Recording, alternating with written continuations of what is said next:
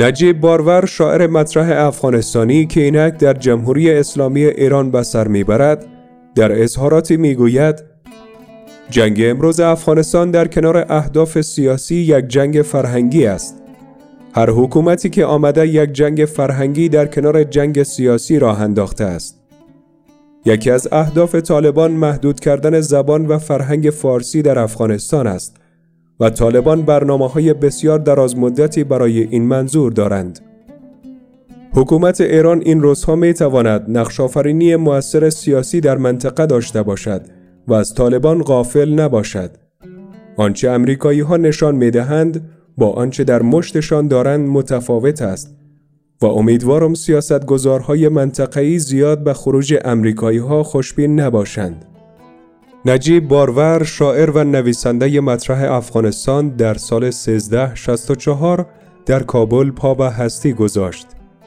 او کودکی پر از درد داشت و آن دوران شیرین را با جنگهای داخلی و ناآرامی ها سپری کرد. با روی کار آمدن طالبان نتوانست تعلیمات خود را ادامه دهد تا اینکه با سرنگونی این گروه در سال 1381 بار دیگر به آموختن علم و درس مکتب آغاز کرد و در سال 1388 در سن 24 سالگی از لیسه عالی خاجه عبدالله انصاری در مرکز کابل از سنف دوازدهم فارغ گردید. پس از آن در رشته علوم سیاسی وارد یکی از دانشگاه های خصوصی در کابل شد و سند لیسانس خود را از این دانشگاه به دست آورد. بارور کارنامه فرهنگی در نهادهای کانون علمی و تحقیقاتی اسلامی افغانستان مدیریت اجرایی فصلنامه علمی الارشاد مشاورت فرهنگی ریاست اجرایی کشور بنیاد مارشال و وزارت تجارت و صنایع نیز دارد.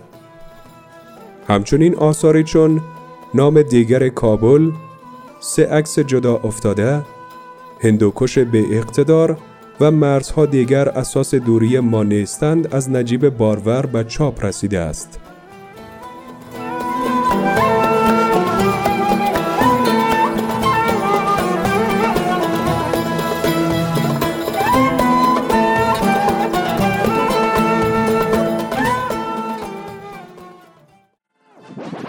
رادیو آرا.